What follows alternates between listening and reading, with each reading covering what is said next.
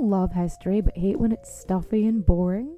Well, look no further and join me, Katie Charlwood, your friend, the neighbourhood social scientist and reader of books, as I delve into unsolved historical mysteries, murders by gaslight, and of course, women who have been misrepresented through all time. On Who Did What Now, the history podcast that's not your history class. Listen wherever you get your podcasts.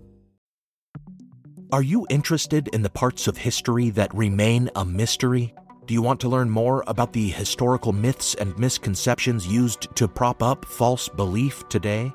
I'm Nathaniel Lloyd. In my podcast, Historical Blindness, I delve into all of these topics, sharing puzzling tales from the past and examining hoaxes, conspiracy theories, and misremembered events that provide insight into modern politics and religion. New episodes every two weeks. Find Historical Blindness on most podcast players and platforms. What follows may not be suitable for all audiences. Listener discretion is advised. The world is full of stories. Stories of mysteries, of curiosities, of oddities. Join Kat and Jethro Gilligan Toth for the strange, the bizarre, the unexpected as they lift the lid and cautiously peer inside the box of oddities.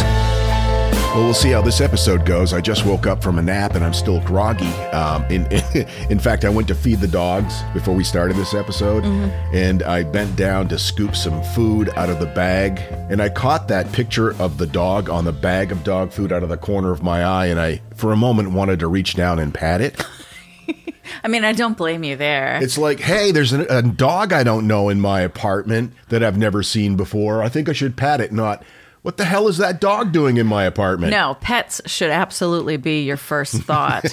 I mean, it's been a rough week. We've been busy. Oh we we went to see Paul McCartney, and my life is forever changed. That was amazing. I will post a uh, a short video of Kat's response when the concert started with uh, "Can't Buy Me Love." Soon as he hit that first note, Kat's weeping. It was it was just wonderful. so glad you enjoyed it. I know I did. And I will forever note this part of my life as the post Paul Yes, era. the the PM era, if you will. PP.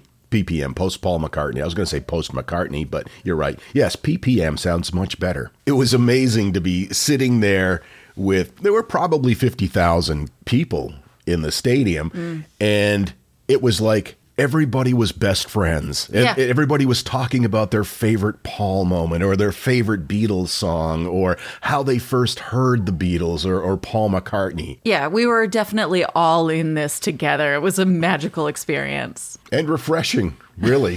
For real. In today's real. society. I'm still flying a little bit, Yeah. so uh, forgive me if I just screech my way through this episode. Well, I should get started before the screeching begins.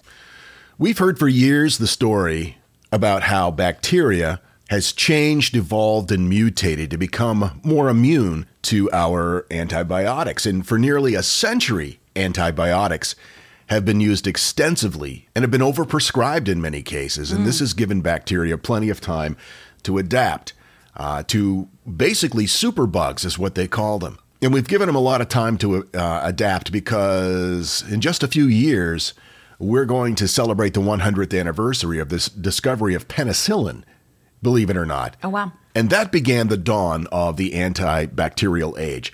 Prior to that, there was really no way to treat infections. You know, we take antibiotics for granted. People back then just had to kind of let that infection run its course and hope for the best. I don't understand that. Like I've had urinary tract infections before that just took me out. Oh, yeah. And I don't I don't think I would recover. In those days, it was not uncommon to see the hospital literally full of patients that were suffering from things like blood poisoning that came from something as simple as a, a small scratch or a cut that got infected. Antibiotics are compounds, of course, that are produced by fungi or bacteria that kill or at least inhibit a competing microbial species. But it was 1928 that the very first antibiotic penicillin was discovered by Alexander Fleming in London at St. Mary's Hospital. Since his discovery, penicillin has been used to kill or control harmful bacteria like streptococcus or diphtheria bacillus. And even though over the last century, nearly, antibiotics have saved millions upon millions of lives, according to the Natural Resources Defense Council website, quote, with the global spread of bacterial superbugs, more and more infections are now much, much harder or even impossible to treat with antibiotics. In fact, antibiotic resistance has been identified as the top health crisis for the Centers for Disease Control and Prevention and the World Health Organization. Wow.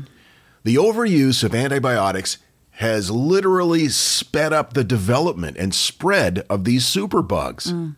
One of the big challenges right now that medicine is facing is what's called biofilm. Have you heard about this? I don't know. According to Live Science, biofilms are a collective of several types of microorganisms that can grow on many, many different surfaces. Microorganisms that form biofilms include bacteria and fungi. They've been found growing on things from rocks to metal. And of course, they grow on plant and animal tissue, but they can also grow on implanted medical devices like catheters or pacemakers. Oh, sure, sure. That's what happened with our friend Jerome's leg. That wound that he had when he That's had his leg worked on that just wouldn't heal because it was just open metal with a bacterial infection on the metal itself. It was very bizarre. I didn't even think about that, but yeah, that was that's exactly what it was. Biofilms are super resistant to antibiotics. In fact, Smithsonian Magazine says that they require an antibiotic concentration of one to a thousand times higher than needed. Oh, wow. And even sometimes then, it- that's ineffective. Than what's normally needed? Yes. Okay, got it. And unfortunately, because of all of this, infections have grown more and more resistant to modern medicine. Uh, these superbugs are persistent, and their ability to mutate quickly is making it challenging for research and development to effectively keep up.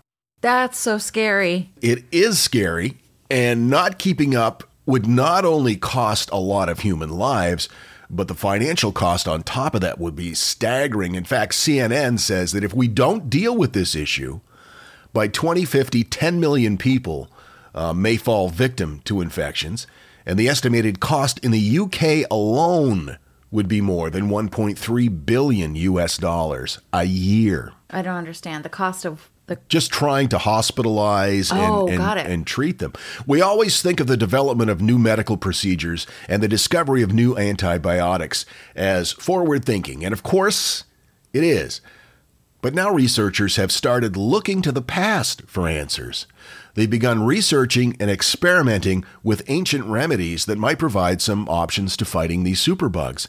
And it seems that they may have found one. Ooh. They found this in the form of a 1,000 year old medieval potion called Bald's Eye Salve. The ingredients, or the recipe, if you will, For the ball sack potion? it's Bald's Eye Salve. uh-huh. It was discovered in a 10th century book called uh, Bald's Leech Book, and it was inside a British library. It seems pretty straightforward type of concoction. Fortunately, there are no leeches. That's good. It contains wine, okay, garlic, onions, and then one ingredient ingredient that's a little more difficult to find and somewhat less palatable, uh, bile salts, and those are obtained from a from the stomach of a cow. Oh. Again, from CNN, researchers made batches of this stuff using the garlic and the onions that they just bought at a local grocery store. And they used a simple type of English white wine and, of course, bile salts. What they discovered shocked them. The concoction is extremely effective in beating back biofilms. In fact, Bald's eye salve has been successful in is, has been successful in defeating five biofilm causing bacteria that includes those behind diabetic uh, foot infections and ulcers. And normally, these infections can lead to sepsis and amputa- amputation if not treated properly. So, what exactly is the active ingredient? It's basically it's it's almost if you take the the bile salts away, mm-hmm. if you remove the bile salts, it's basically I don't know, sounds like the ingredients for a delicious salad dressing. right? Some sort of old school healing broth. They said in their scientific report that the anti biofilm activity of Bald's eye Balsac. can't be attributed to one single ingredient. It seems that it requires all the combination of all of those ingredients to achieve its full activity. It's a stream concoction. It is just like what you used to make when you were Yes. a kid. I knew I was onto something. Go to the stream with your mom's spice rack and cure cancer. Well, apparently, there was somebody in the 10th century who did similar things and was successful at it. So, having a mixture of ingredients such as these being so effective fighting biofilms was a surprising result and one that has caused some confusion in the medical world. sure. And it is, of course, requiring further testing. But so far, what they found in the tests on both uh, mice and human cells is that uh, there is minimal damage caused by the use of it, and it is extremely successful in beating back these biofilms. In an official statement, one of the researchers said, quote, we could potentially develop a safe and effective antibacterial treatment from this remedy that was uh, created over a thousand years ago. That's incredible. And you know what it reminds me of is the movie Medicine Man starring Sean Connery. yes, I love that movie. Right? I love a good jungle adventure anyway. I love a jungle adventure. But yeah, it was all about the uh, the ants in the sugar. there it is. Yeah. Yep. So I love this. This is so interesting. But this isn't even the first time researchers have discovered that ancient medicines can be potentially effective against modern infection and diseases or diseases. Um, a good example is artemisinin. That's derived from wormwood, and this is extremely effective in combating malaria. And it was developed from details found in an ancient Chinese text. Oh wow. It also reminds me of the um, Irish grave dirt story that you Oh talked God, about. I forgot about that Yeah. one. Yeah, they, they found certain microorganisms inside the dirt of one specific grave that helped heal. And they thought it was some sort of a, like he was a saint or something, Right. something spiritual or paranormal. Turns And out it's just real good dirt. Real good dirt and real good science. Bald's Leech Book also contains references to wormwood and its effectiveness for malaria. Many of the concoctions listed in the manuscript involve some pretty common ingredients like vinegar or honey. Uh, then there are some more stranger ones like the bile salts and uh, even blood of a Komodo dragon. No, thank you. Of course, many of the prescribed treatments are ineffective, if not outright harmful. Sure. But uh, Like bleeding, for instance, which I'm sure is included in Bald's Leech book. Yeah, it's probably chapter one, verse one. Uh, but what we're finding is that there are many potentially effective ones that are commonly prescribed hundreds, even thousands of years ago. So cool. It's a new area that's being called ancient biotic treatment. oh, I like that. I love that. Maybe the next time we're up in Maine, I'll take you to the stream and um, maybe we can dip you in the stream and see if it'll heal your gout. I don't have gout. All right, see if it'll heal your surly temperament. My source material was Live Science, Vintage News, CNN, and the National Ref- uh, Resource Defense Council's website. I love it. The Box of Oddities with Kat and Jethro Gilligan Toth. Want to learn how you can make smarter decisions with your money? Well, I've got the podcast for you. I'm Sean Pyles and I host NerdWallet's Smart Money Podcast. On our show, we help listeners like you make the most of your finances. I sit down with NerdWallet's team of nerds, personal finance experts in credit cards, banking, investing, and more. We answer your real-world money questions and break down the latest personal finance news. The nerds will give you the clarity you need by cutting through the clutter and misinformation in today's world of personal finance. We don't promote get rich quick schemes or hype unrealistic side hustles. Instead, we offer practical knowledge that you can apply in your everyday life.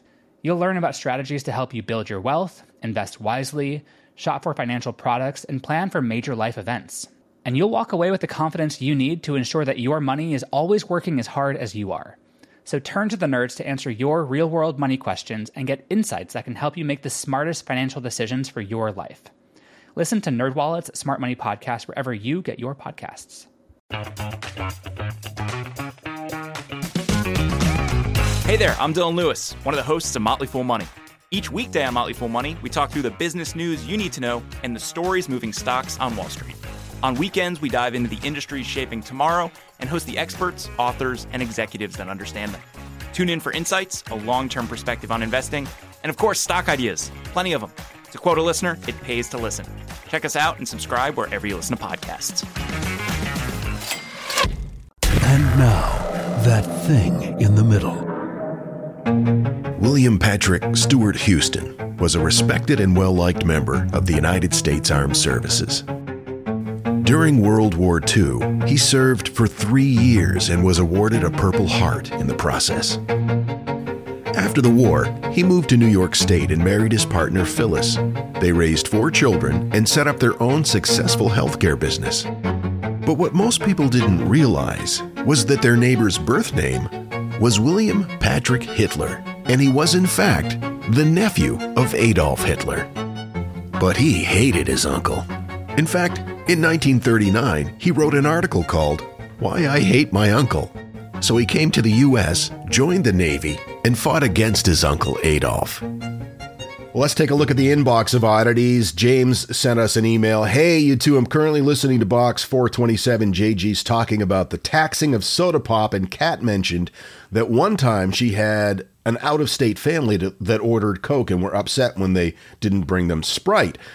Well, I'm from Texas, and down here it is common to hear people say they want a Coke, and then someone ask them afterwards what kind, because pretty much every soda here is called Coke.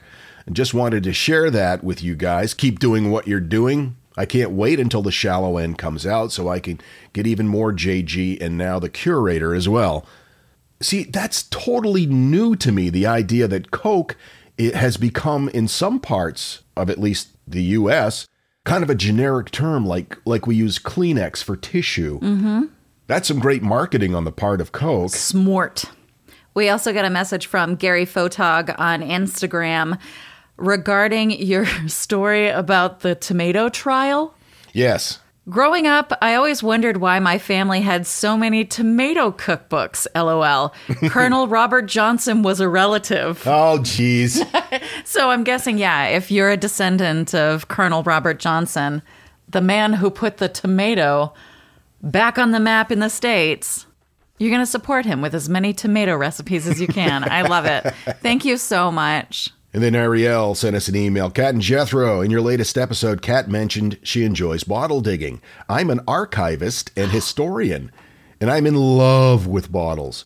Let me know if you need any help identifying or dating your finds. I can also share how to locate potential bottle dumps, even though it sounds like you've already found a pretty good one.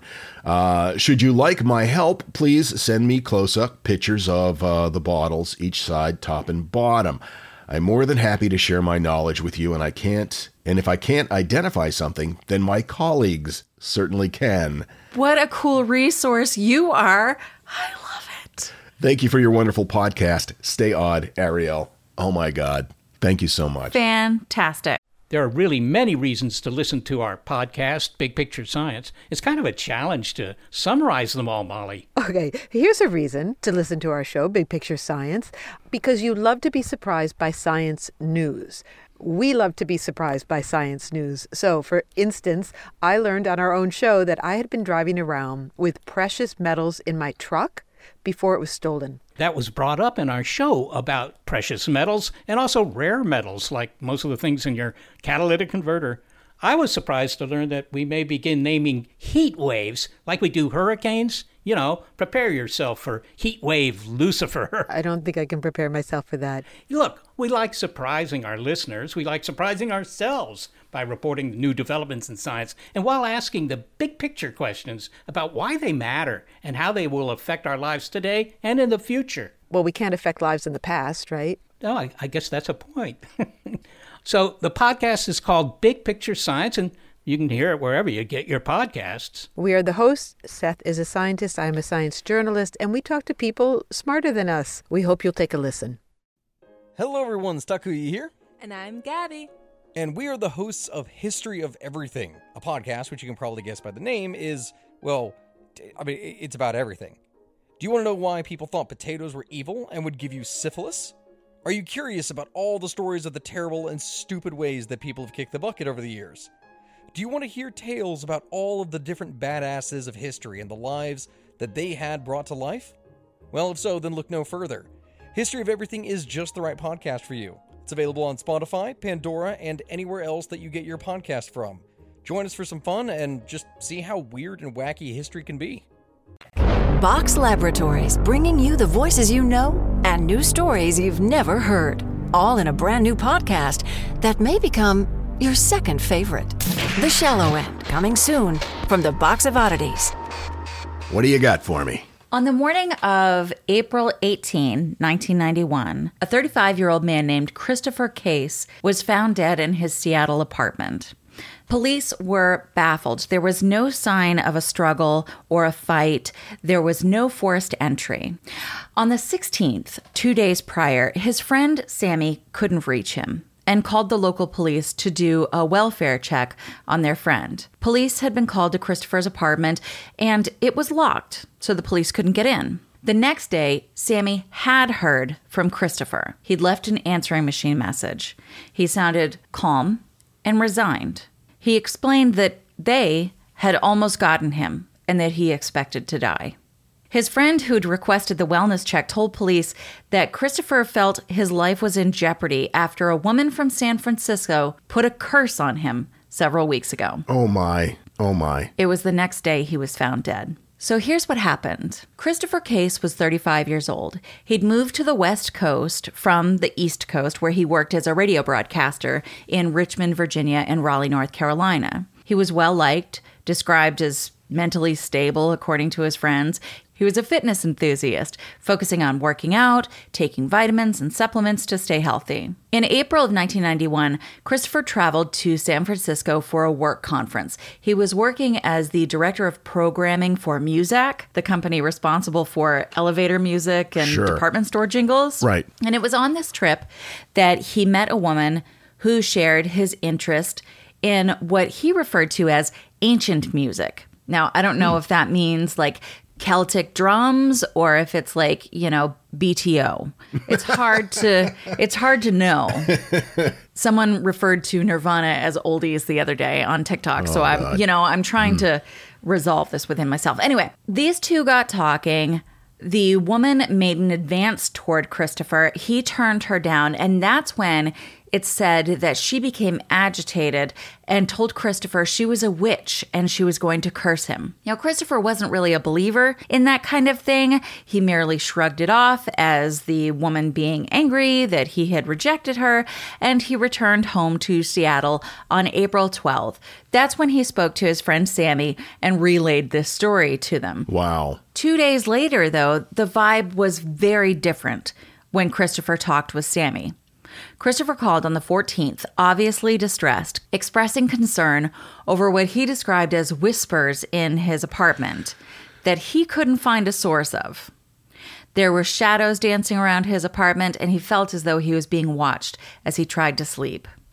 You can see how this would be both concerning for Christopher, who was experiencing these things, and his friend, who said they'd never known him to buy into stuff like this. Yeah, this is totally disconcerting. Right. They they both laughed it off initially when he told them the story about the witch in Seattle. So very upsetting. It's interesting because uh, you did the Bell Witch story uh, in our live show, one of our live shows at Zanies in Nashville, and there was whispering there Mm. as well too. But that didn't freak me out as much as this. They described this sound coming from their bedroom like rats were eating their bedposts, Yeah. and there were no rats. That's very upsetting. just the sound. I'd be like, "Get your shoes. We're at Grandma's." No, thank you. Mm-mm, No, no.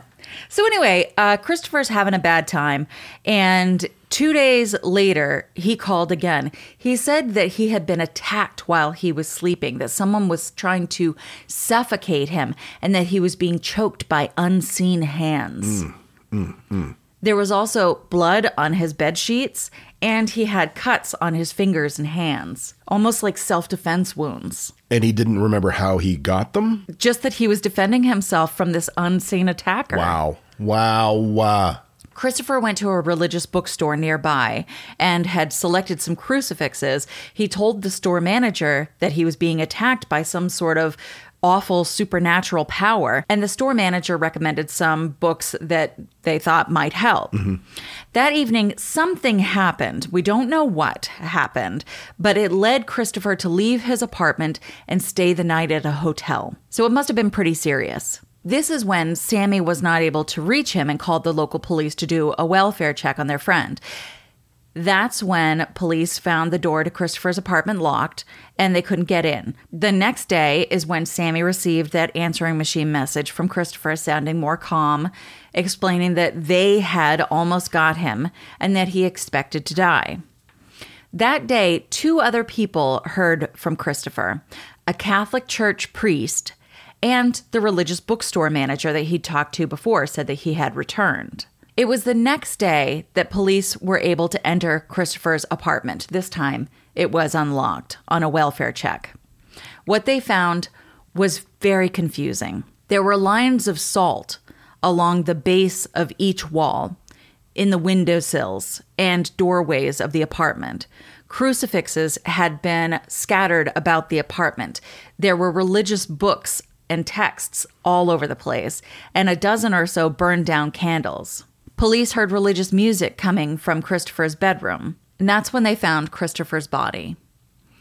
He was discovered clothed in an empty bathtub in a kneeling position, head resting on the wall. Major Jackson Beard of the King County Police said the salt and other objects found at the scene have some significance in self protection against demons or evil forces. We know this, we've seen Yeah. Supernatural. Well, we've we've also saged our apartment. We yes, a we- couple of we've times. had to do that. Yes, right. mhm. It's pretty clear, he said, he thought something was going on. However, Beard said that the crime scene didn't suggest that someone came in and did something to Christopher Case. An autopsy revealed Christopher's death was caused by myocarditis, which is an inflammation that can lead to heart failure. The thing is, there had been no symptoms beforehand that Christopher had any heart issues. So, this seemingly healthy mid 30s man with no prior mental health issues, with no physical health issues, um, just became obsessed with this idea that he was being cursed and then died of a heart attack. Yeah, and he was a bit of a fitness guy. Yes. Wow. So there are some theories about what went down here. One, bitch was a witch. Mm-hmm. Mm-hmm. Um, now, of course, that one's kind of hard to buy into, especially since, I mean, I wouldn't kill someone over being rejected for a date. That seems like a, a like a lot. Yeah. To me. A bit of an overreach. A bit.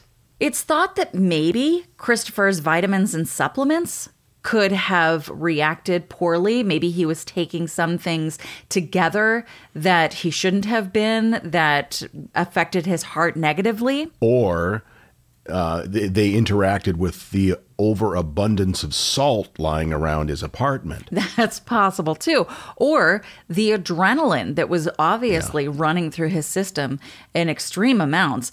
Um, there, it, and it's thought that it's possible Christopher just scared himself to yeah, death. Yeah, that that's what I think. I mean, you know, I'm no expert on this, and I love a good, uh, you know, paranormal scenario. Mhm. But it sounds to me like maybe it's one of those types of self fulfilling prophecies where he got it in his head, Mhm. and something may have happened that was legitimately weird, and he just started dwelling on it. And, Sure. And like you said, the adrenaline, he just scared himself to death, or bitch was a witch. Either way, it's so upsetting. And this story took on kind of a life of its own because obviously you're going to focus on the fact that some San Francisco witch put a curse on this guy. Mhm. But what might have happened is that he had a vitamin overload and adrenaline took him out. I mean, there's so many Yeah. possibilities. And the toxicology report didn't show anything weird. It's just a really unfortunate circumstance. And I'm sure uh, distressing for his family. Yeah, regardless of what the what the cause was. Exactly. I got a lot of my background information from Reddit. And of course, Reddit is a place where you're going to find a lot of theories. And um, so I didn't include all of those theories, but it's really interesting to see how people see this kind of scenario and then put their own spin on what might have happened. It's one of those, you know, what probably happened kind of situations. Yeah, we we have a friend who uh, will whenever something happens, they'll say, "Well, you know what probably happened," and it will be the most outrageous. Outrageous.